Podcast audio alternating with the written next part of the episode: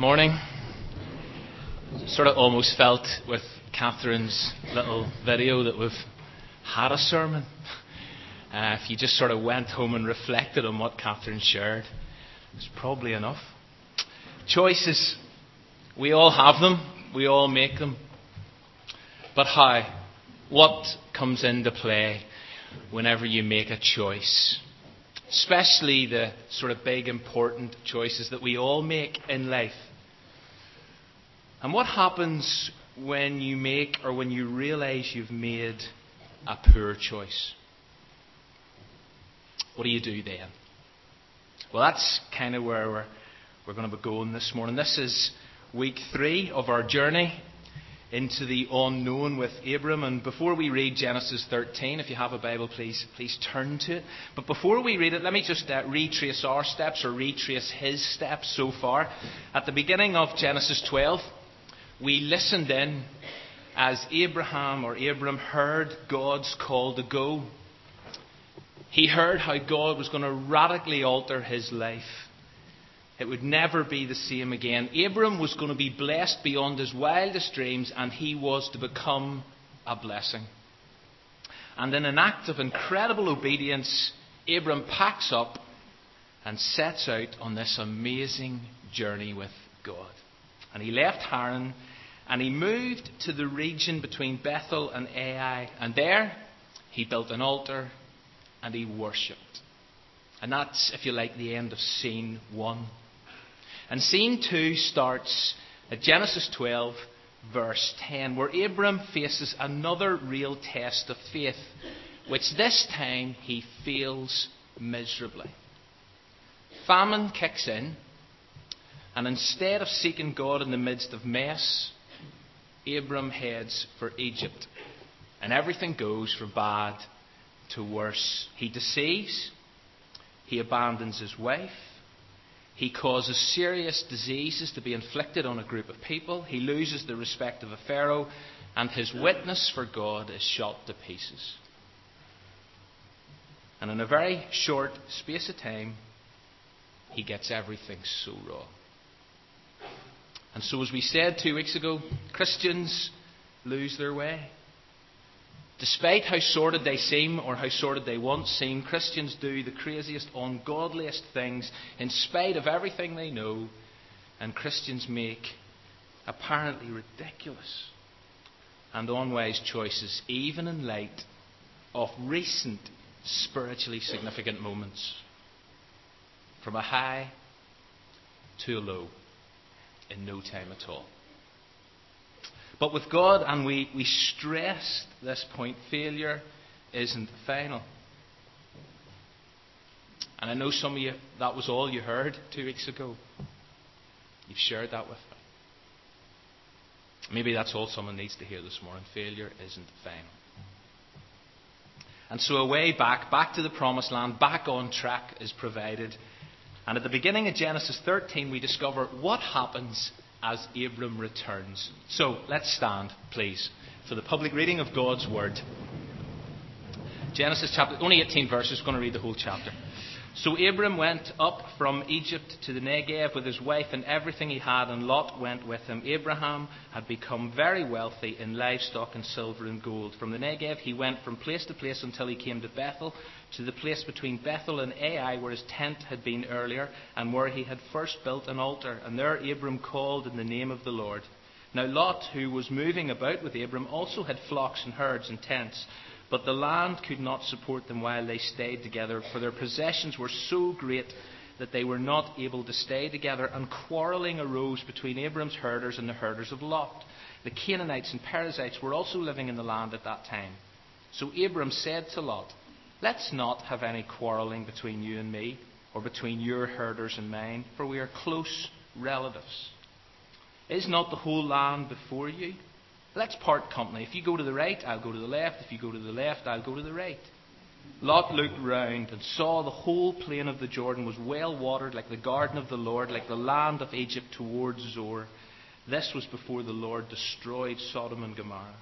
So Lot chose for himself the whole plain of the Jordan and set out towards the east. The two men parted company. Abram lived in the land of Canaan, while Lot lived among the cities of the plain and pitched his tents near Sodom. Now the people of Sodom were wicked and were sinning greatly against the Lord. The Lord said to Abram after Lot had parted from him, Look round from where you are, to the north, to south, to east, to west. All the land that you see I will give to you and your offspring forever. I will make your offspring like the dust of the earth, so that if anyone could count the dust, then your offspring could be counted. Go, walk the length and breadth of the land, for I am giving it to you. So Abram went to live near the great trees of Mamre at Hebron, where he pitched his tents, and there he built an altar to the Lord. Please take a seat. I, uh, I find it really interesting that Abram makes his way back to the place where he was before he messed up. Have a look at verses 3 and 4. Because according to the text, he returns to the region between Bethel and Ai, where his tent had been earlier. He revisits the place of worship, where he first built an altar, and he calls, it says, on the name of the Lord. And that phrase, called on the name of the Lord, is an expression that indicates an intentional coming to God. An intentional coming before God in prayer, in praise, and in thanksgiving. And I think this is such a brilliant pattern to follow whenever you realize you've messed up. Whenever you know you've got it wrong, this is a great model. And so at the end of Sunday, the 10th of January, I showed this slide, but I didn't say an awful lot more about it. Retrace your steps, re engage your heart, reconnect your relationship with God. Abram did that. And as a result, the journey continued into the unknown rather than reached an abrupt end.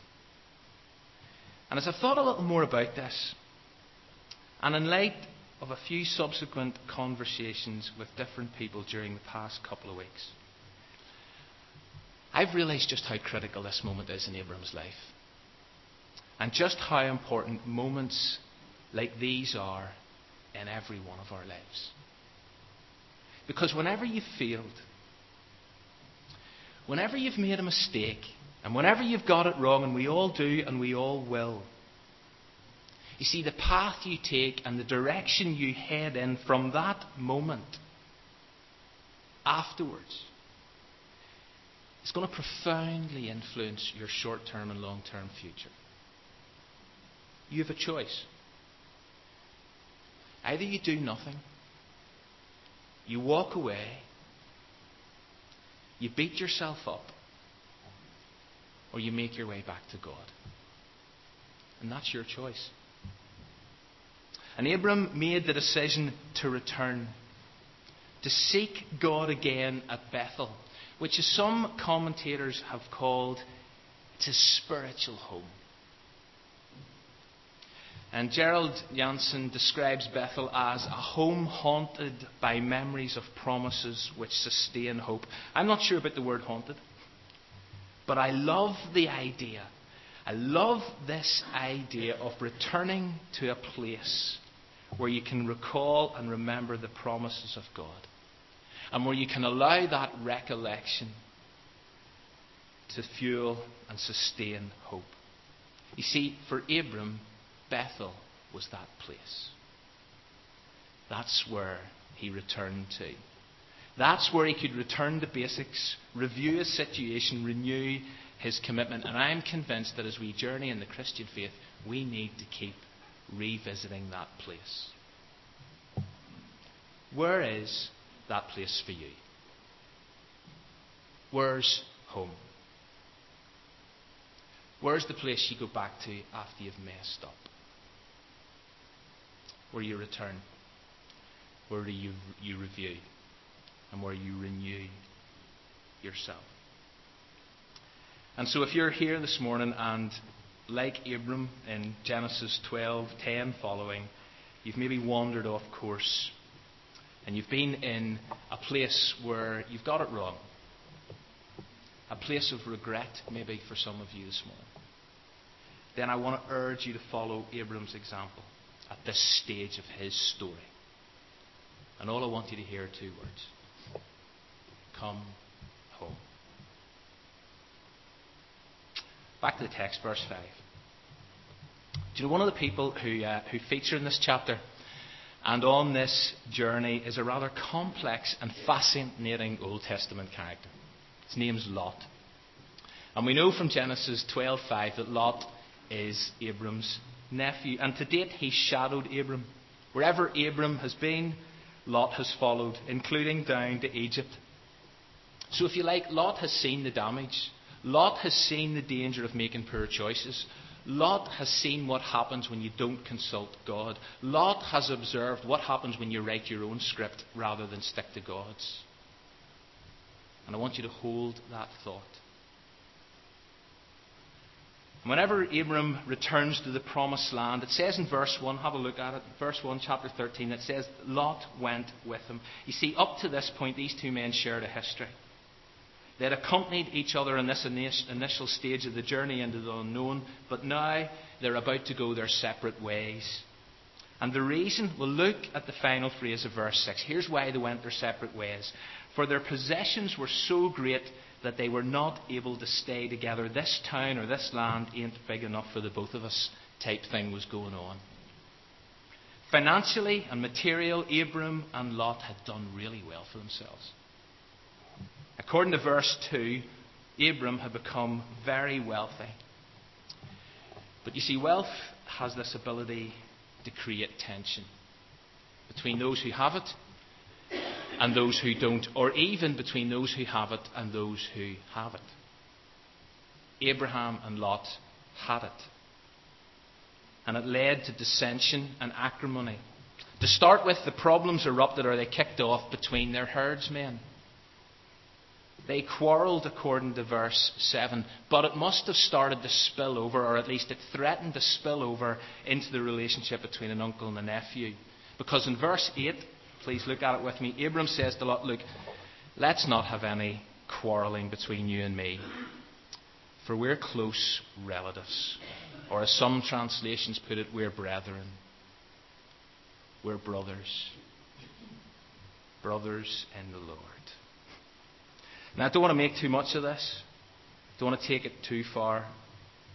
But I think it's worth making a couple of obvious points. First is, do you know whenever you live in close proximity with people, there can be friction? I don't know if anybody can relate to that. If not, what's your secret? Second point is this whenever you add money into the mix, the potential for hassle increases significantly. Share a house, share a business, share a church with others. And at times there may be conflict. Whenever you add money and possessions into the relationship, you have a recipe for potential contention. So, how did Abram handle the hassle? Because let's be honest, as Stuart Briscoe points out, unfortunately, our skills at handling friction do not always match up to our skills in creating problems. We're good at one, not so good at the other. Well, back to the story, because what happens next is totally unexpected. Totally unexpected at so many levels. Abram had every right to call the shots at this point, to take a decision to inform Lot of his lot, so to speak. But in an amazing act of selflessness, Abram does something extraordinarily different. Everybody, herdsmen included, and you can only imagine the reaction of Abraham's herdsmen to this. Remember, they've been scrapping with Lot's herdsmen. So you can only imagine what they think of what Abraham says next. You see, everybody would have expected to hear Abram tell Lot where to go, not in that sense. But instead, Abram gives Lot the choice. He says, Listen, you have first preference of the land. And the contrast between the Abram of Genesis 12, 10 to 20, and the Abram of Genesis 13 is marked because Abraham goes from being self seeking and self serving the selfless and self giving in the extreme. So, what happened in the intervening period? What led to such a transformation in this man? Answer. And I know we've already laboured the point, and in a sense, I want to keep labouring the point this morning. Abram had come back home. You see, whenever you retrace your steps, and re engage your heart and reconnect your relationship with God, it profoundly and it positively influences your behavior and your attitude. You're transformed in the place of prayer, as Catherine clearly is. You're transformed in the place of worship. You're transformed around this table. But you need to keep coming home there. Abram in Genesis 13 is just this model of gracious generosity. Back in chapter 12, he's just caught up with himself. Even his wife's safety is put in the line. His preoccupation with me is startling in chapter 12, whereas having been saved from himself by God, and don't we all need to be saved from ourselves? But having been saved from himself by God and having returned home and reviewed his situation and renewed his commitment, Abram is now in a place, a very different place, where others matter. It's no longer about him. Echoes of Philippians 2. In humility, value others better than yourself. Not looking to your own interests, but look to the interests of those around you. It's hard to do. And where are we this morning? Or what are you this morning? Are you selfish or selfless? Self centered or self effacing? Abram says to Lot, You go to the left, I'll go to the right. If you go to the right, I'll go to the left. In other words, you choose and I'll take what's left or right. Shocking. It's countercultural. It's brilliant. Here was a man who wanted to see and was keen to see others do well. Here was someone who wanted others to succeed. Here was someone who wanted to see someone else get ahead. And whenever you meet a person like that, it makes a real impact on you, doesn't it? Because those qualities in a human being are so attractive. When people are not trying to walk all over you or over others to get ahead, but actually say, listen, you first. You first. And so in verse 10, we reach a key moment in Lot's life.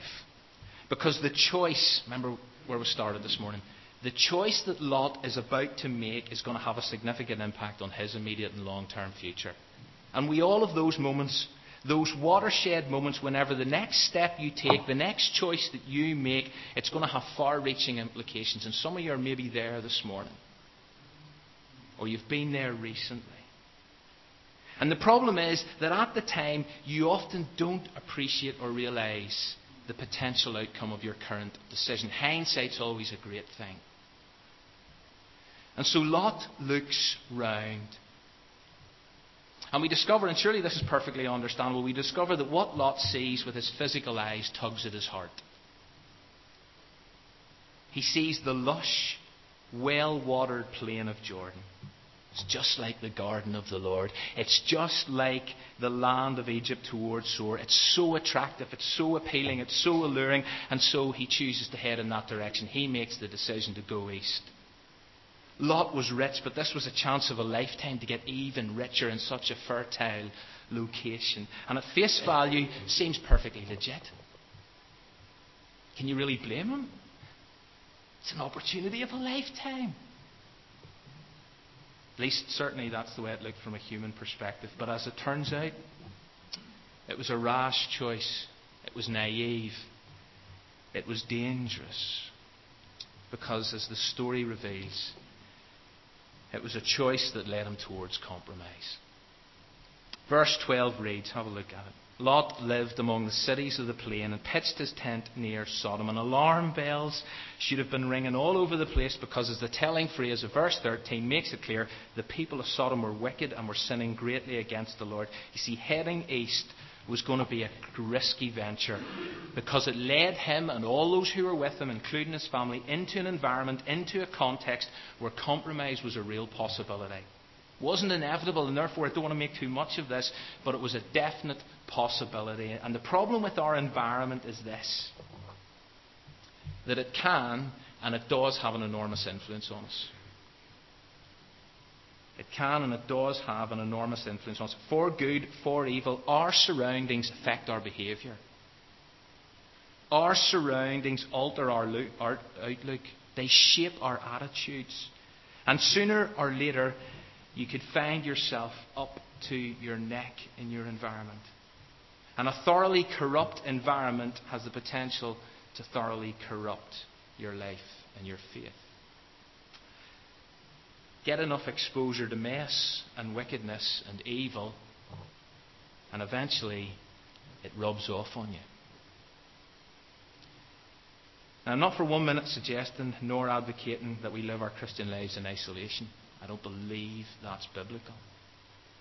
We don't live in isolation. We don't live detached from the world, removed, bubbleized, if there is such a word. But you see, if you get too close for too long, you will become immersed in it. And I've honestly seen it happen so many times. So many times. Where a culture begins to squeeze you into its mould.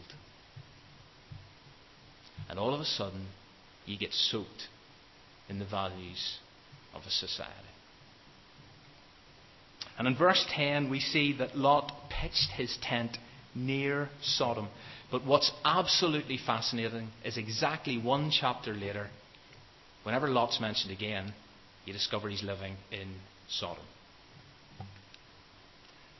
From skirting round the edges and living dangerously close to compromising wicked, Lot eventually relocates himself right in the middle of it. And the rest is history. Because as the story unfolds, as his story unfolds, you discover that Lot loses virtually everything he had. He barely escapes with his life, thanks to God, whenever God finally judges Sodom. And he ends up drunk in a cave committing incest with his daughters. And we're unfortunately going to get to that part of the story in a few weeks. And the point is this that the choices Lot made in that life defining moment, whenever Abraham gave him the freedom to go left or right, have such far reaching implications for this man.